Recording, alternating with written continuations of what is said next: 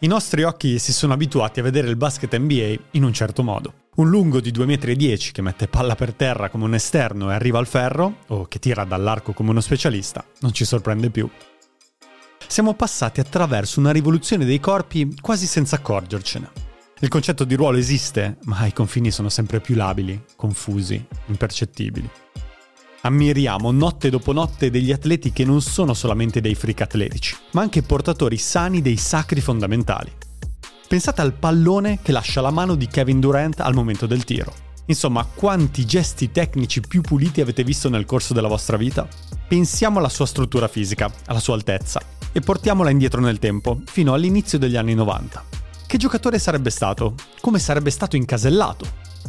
Una delle prime cose che abbiamo letto sul conto di KD, in quelle schede pre-draft che ogni tanto spuntano sul web, era una frase lapidaria sul suo best case scenario. Un giochino che molti analisti fanno per provare ad azzardare un paragone per un giocatore che sta entrando nella lega.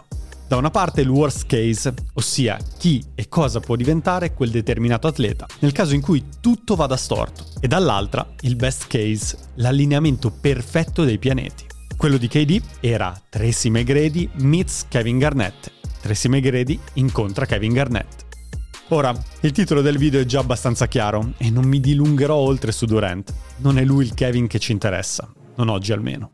Ma vi garantisco che all'epoca immaginare una fusione tra KG e T-Mac era qualcosa di insensato.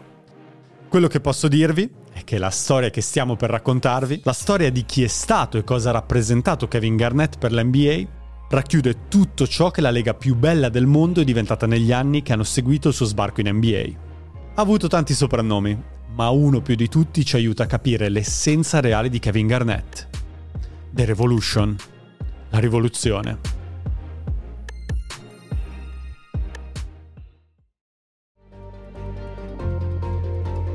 Garnett receives, turns to the foul line, it's in the air! He turned it over, alley-oop back to Kevin. Oh, baby! Woo! Don't be so mean, KG! Brandon over Weber.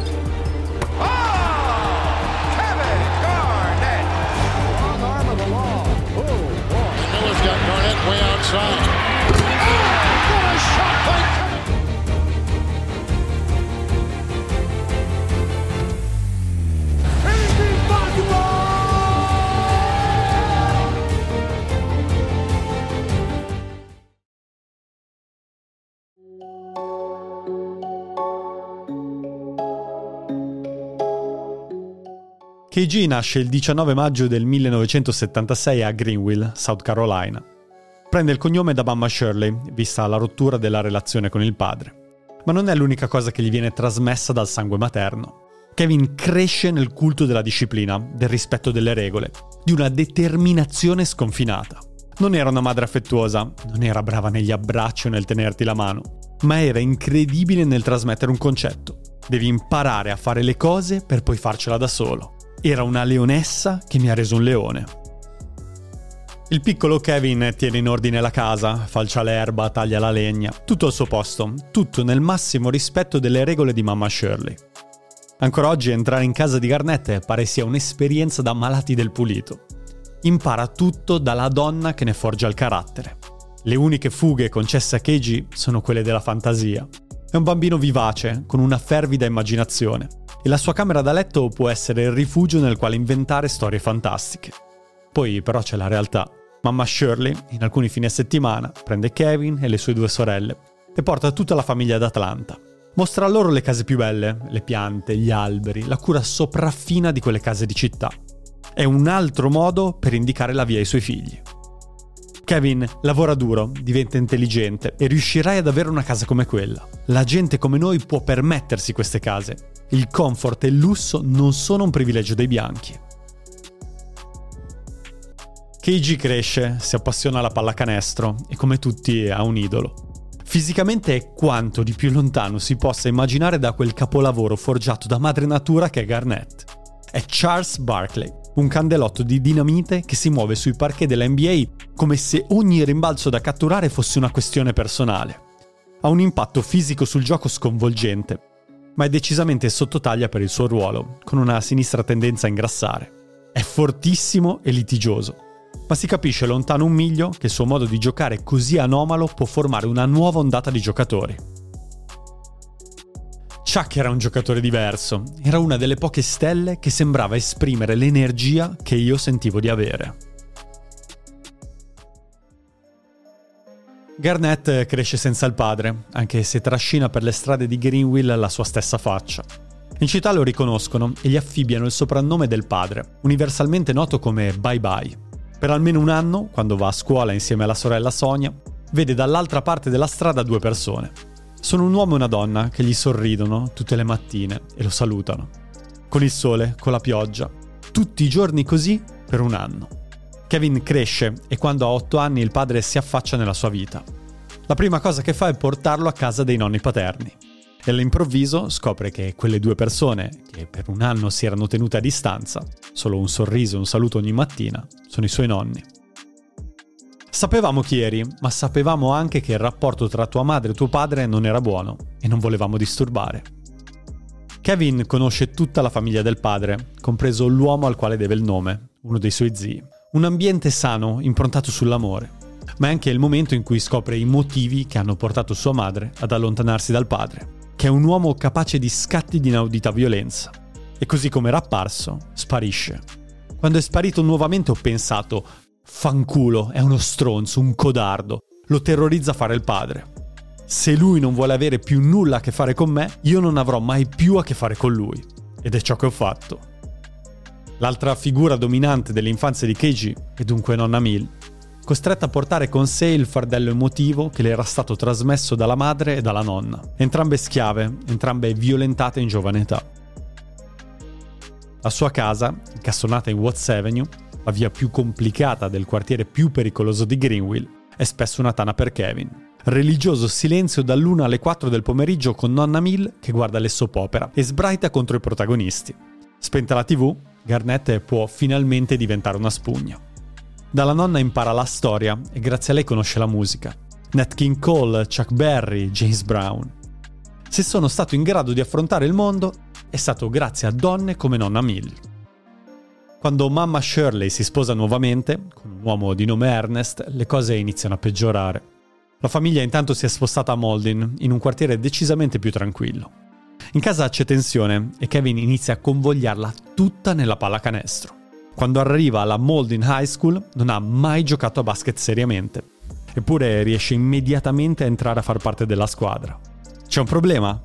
Non può dirlo alla madre, che ritiene il basket una perdita di tempo.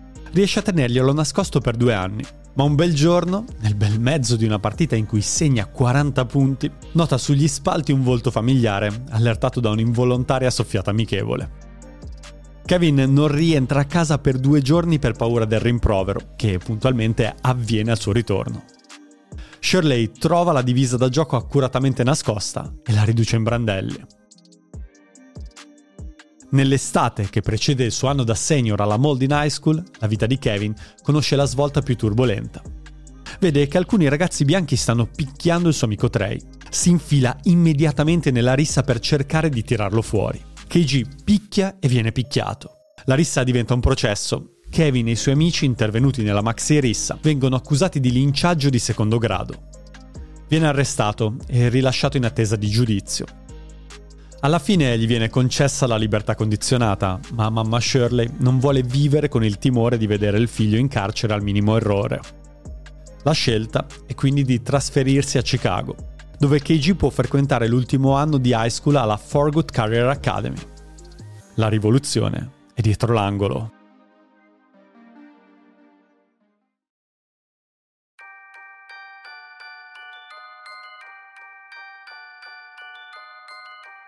Arrivati fin qui, è il caso di iniziare a tirare fuori qualche numero. 25.2 punti, 17.9 rimbalzi, 6.7 assist, 6.5 stoppate a partita con un insensato 66.8% dal campo.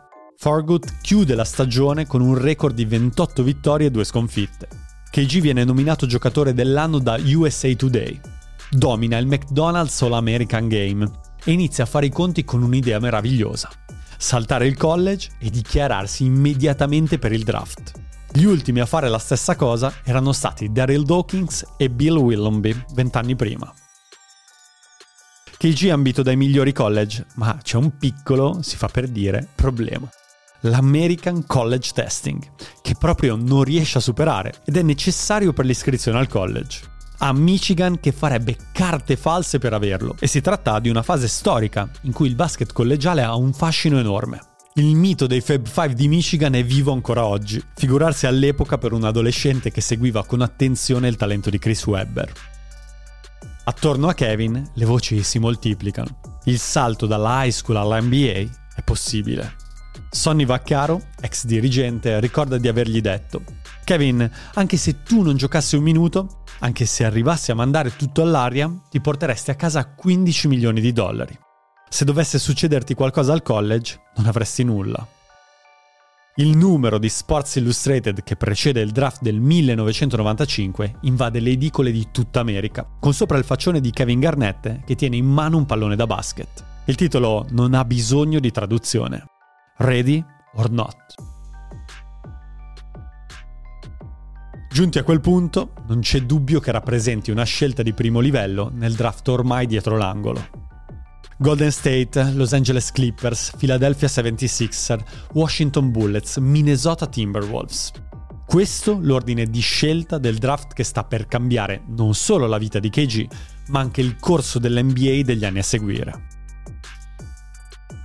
La scelta di Garnett di fare il grande salto rappresenterà l'esempio da seguire per tantissimi ragazzi e future stelle, da Kobe Bryant a LeBron James, da Jermaine O'Neal a Dwight Howard, da Tracy McGrady al primo giocatore di tutti i tempi a essere scelto la numero uno senza passare dal college, Kwame Brown.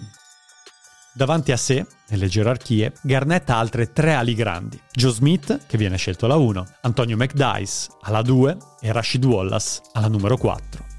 In mezzo, con la terza chiamata, Jarry Stackhouse. Quando tocca Minnesota, l'organizzazione dei T-Wolves non ha mezzo dubbio. La sua intensità, la sua energia, le sue qualità, tutto quello che faceva era fuori scala.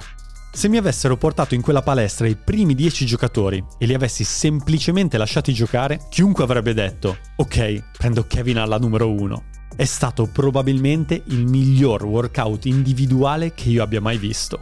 L'unica nostra preoccupazione era che scendesse fino alla 5. Flip Saunders, coach di Minnesota dal 1995 al 2005. Uno dei racconti che hanno contribuito a formare il mito di Kevin Garnett lo ha fatto Paul Pierce, suo futuro compagno di squadra ai Celtics. I due si incrociano nella palestra dell'high school di Pierce, quando Paul stava per entrare nel suo anno da junior a Kansas. Inizia a vedere questo colosso che corre avanti e indietro, coprendo i 28 metri del parquet con una facilità sconvolgente. Per Pierce è una folgorazione. Non avevo mai visto niente di simile. Correva, stoppava chiunque, tirava da tre e poi urlava. Ogni volta che stoppava un tiro, lasciava partire un urlo che proveniva direttamente dai polmoni. I primi anni a Minneapolis vedono Garnett cercare di assumere ogni informazione possibile dai suoi compagni. Sull'NBA, sulla storia del gioco, sui piccoli trucchi necessari per migliorare il proprio gioco. La carta d'identità è quella di un giovanissimo, ma la testa no. Prende spesso da parte il proprietario dei T-Wolves, Glenn Taylor, e gli chiede informazioni sulla sua attività. Parlano di tutto, tranne che di basket. Vuole imparare tutto quello che può. Flip Saunders rimane sconvolto dalla sua capacità di memorizzare tutto quello che c'è scritto sul playbook. Garnett è un computer in grado di elaborare ogni singola informazione contenuta in uno scouting report. Saunders si diverte a cambiargli le marcature durante le partite, arrivando in alcune gare a fargli marcare tutti i ruoli avversari, dal play al centro. Garnett sembra nato per giocare a pallacanestro, ma dietro il suo strabiliante talento c'è una fame di conoscenza spaventosa. Uno studio del gioco che non ha rivali. Con la sua rapidità di gambe e le sue braccia infinite riesce a marcare anche gli esterni. E poi parla, parla, parla con i compagni per guidarli, urla nelle orecchie degli avversari che deve marcare. Una radio perennemente accesa e sempre su frequenze sgradite ai rivali. Ti trovavi contro di lui e scoprivi che era veloce quanto te, ma molto più lungo. Se lo superavi, finire al ferro era impossibile, perché ti avrebbe stoppato da dietro. José Calderón. La NBA scopre in fretta un nuovo fenomeno, fin lì praticamente mai esistito. Dopo un anno da rookie normale, con una bella dose di virgolette per un ragazzo che non era passato dal college, 10.4 rimbalzi e 6.3 rimbalzi a partita in 28 minuti di utilizzo, i numeri di KG iniziano a schizzare alle stelle. Merito anche dell'arrivo, nell'estate del 1996, di un altro gioiello come Stefan Marbury. Il pick and roll tra Marbury e Garnett è un'opera d'arte in movimento. E Steph sa anche nascondersi dietro i blocchi di KG quando è off the ball per riuscire a castigare le difese. Sono una coppia potenzialmente devastante e diventano il volto di Minnesota. Non solo, ESPN li sceglie per il lancio del nuovo magazine nel 1998, in uno spot divenuto iconico. All new. Tastefully done. But definitely all new. Per la prima volta nella storia della franchigia, nella stagione 96-97, i T-Wolves raggiungono i playoff. Garnett, Marbury e Tom Gugliotta sono le tre stelle di una squadra che viene comunque spazzata via dai Rockets al primo turno.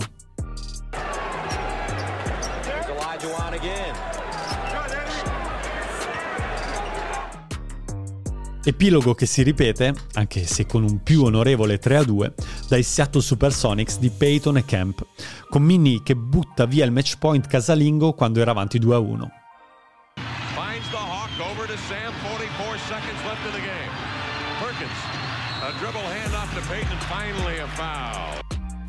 Tutte le cose belle, però, sono destinate a finire.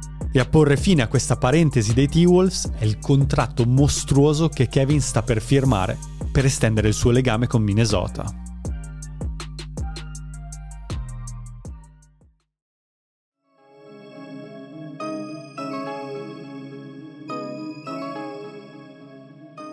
Dopo soli due anni in NBA, Garnett riceve un'offerta apparentemente impressionante dal board dei T-Wolves.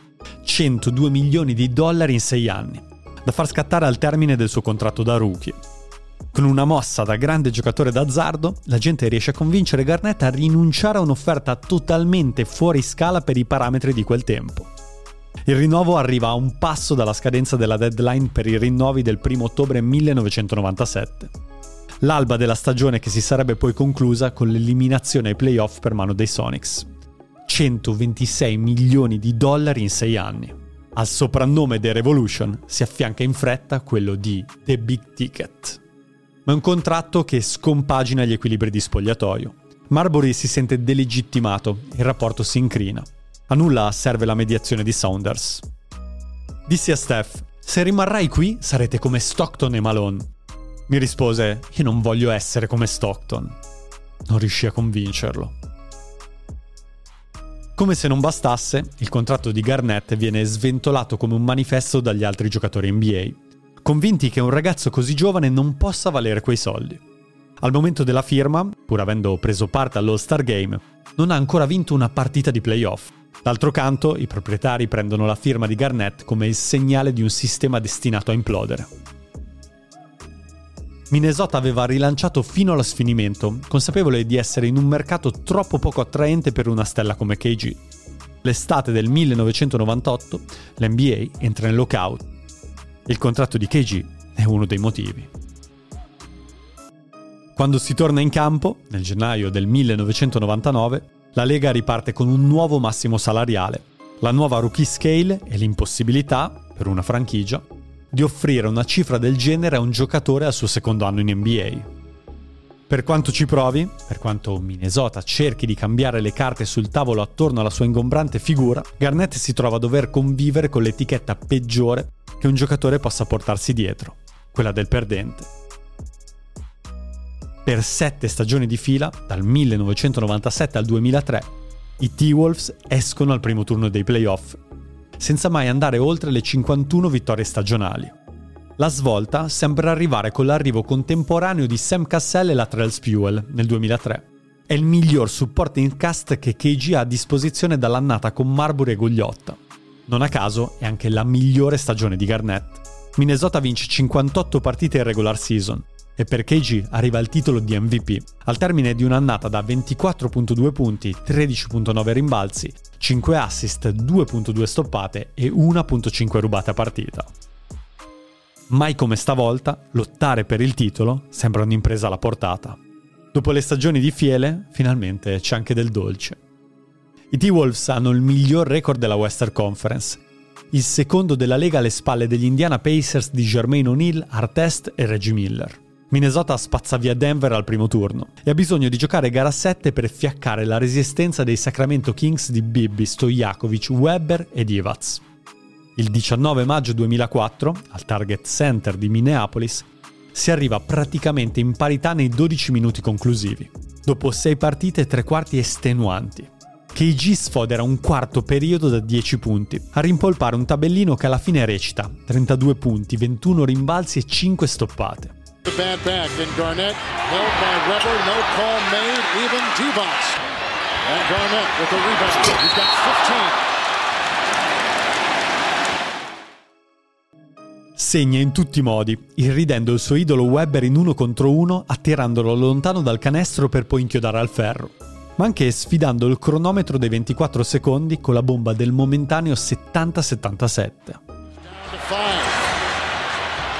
Miller's got Garnett way outside. Oh, what a shot by Kevin Garnett! Minnesota è dunque in finale di conference. E davanti si trova i Los Angeles Lakers di Shaq e Kobe, che in quella stagione avevano anche aggiunto due teorici pezzi da 90 come Peyton e Malone. Il basket però non è una scienza esatta e quei Lakers andranno a schiantarsi in finale contro la solidità dei Detroit Pistons di coach Larry Brown. Minnesota, di fatto priva di Cassell, entrato in quella serie con un infortunio decisamente fastidioso, si arrende in sei partite. Negli anni ho imparato a scendere a patti con la sconfitta. Ho perso centinaia di partite nella mia vita. Non è tanto la sconfitta in sé a far male, quanto il modo in cui mi fa sentire, come se non valessi nulla, come se fossi senza speranza.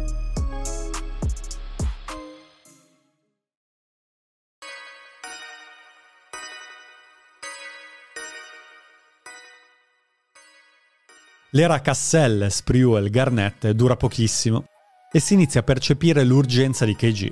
Vuole vincere un titolo, vuole dare un senso tangibile al suo passaggio su questo pianeta, come se non bastasse tutto il resto. Con la necessità di un nuovo contratto ormai in vista, il board di Minnesota decide di premere il pulsante reset.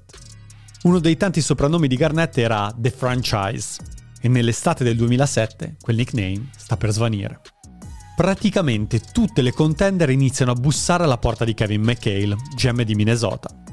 I Lakers mettono sul piatto Andrew Bynum e la Marodoms.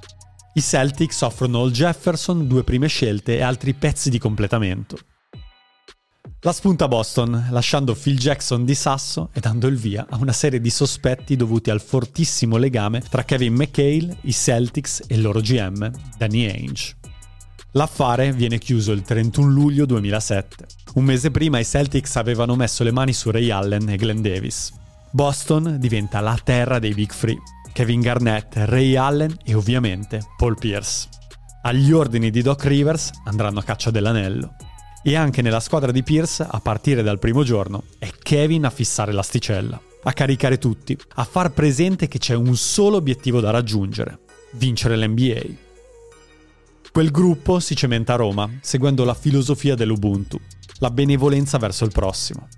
Dopo aver rivoluzionato l'NBA, ora il compito di Garnett è cambiare il corso della storia dei Celtics. Energia, entusiasmo, voglia di vincere. In allenamento, in partita, sempre. Sacrifica la sua anima da realizzatore per mettersi a servizio della squadra.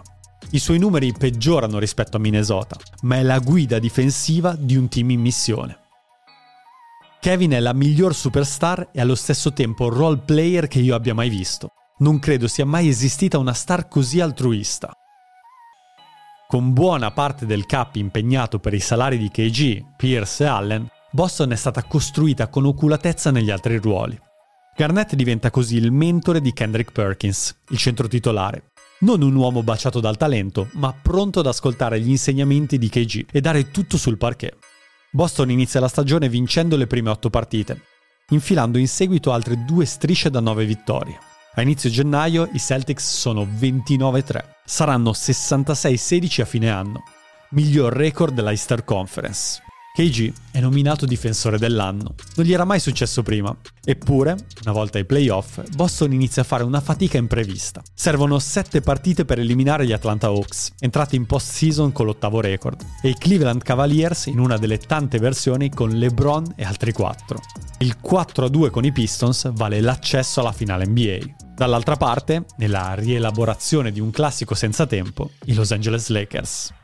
Gli tocca in sorte il genio cestistico di Pau Gasol e lo tiene a bada facendo valere il premio di difensore dell'anno.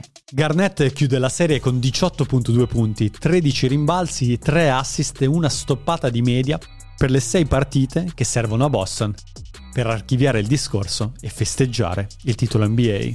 First Celtic championship since 1986. L'obiettivo fissato a Roma è ora nelle braccia di KG, che con il trofeo tra le mani ha un crollo emotivo. Al microfono lascia che emergano anni di sofferenze e privazioni, di delusioni e gioie effimere.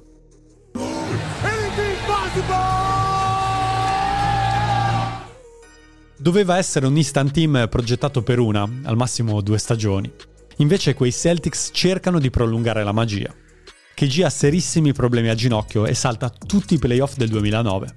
Ma Boston si ripresenta in finale nel 2010, ancora contro i Lakers. Ancora un infortunio, stavolta di Perkins, in gara 6 complica le cose. E gara 7 si tinge di giallo-viola.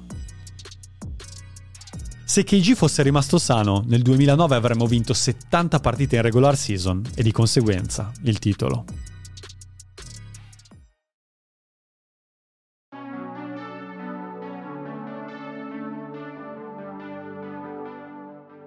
Seguono anni complicati, un biennio a Brooklyn in cui tutto va come non deve andare. Poi, all'improvviso, a poche ore dalla trade deadline del 2015, capisce che c'è l'opportunità di tornare a Minneapolis. È un insospettabile eccesso d'amore. Si concede un anno e qualche mese ai T-Wolves per cercare di guidare con l'esempio altri giovani. Sono tanti gli astri nascenti della NBA che durante i momenti liberi si sono rivolti a Garnett per un allenamento insieme. Per i compagni di squadra, pur alle prese con quella modalità estrema di intendere lo sport che Garnett aveva perennemente inserita nel suo cervello, crescere con una guida di questo tipo era qualcosa di incredibile. Non insegnava il basket ai giovani, gli insegnava la professionalità, gli comprava i vestiti, gli trasmetteva l'etica del lavoro. Quel che è certo è che se oggi vediamo l'NBA con questi occhi, ritenendo perfettamente normale che un sette piedi riceva palla in punta per battere l'avversario dal palleggio, lo dobbiamo anche e soprattutto a Kevin Garnett, The Revolution.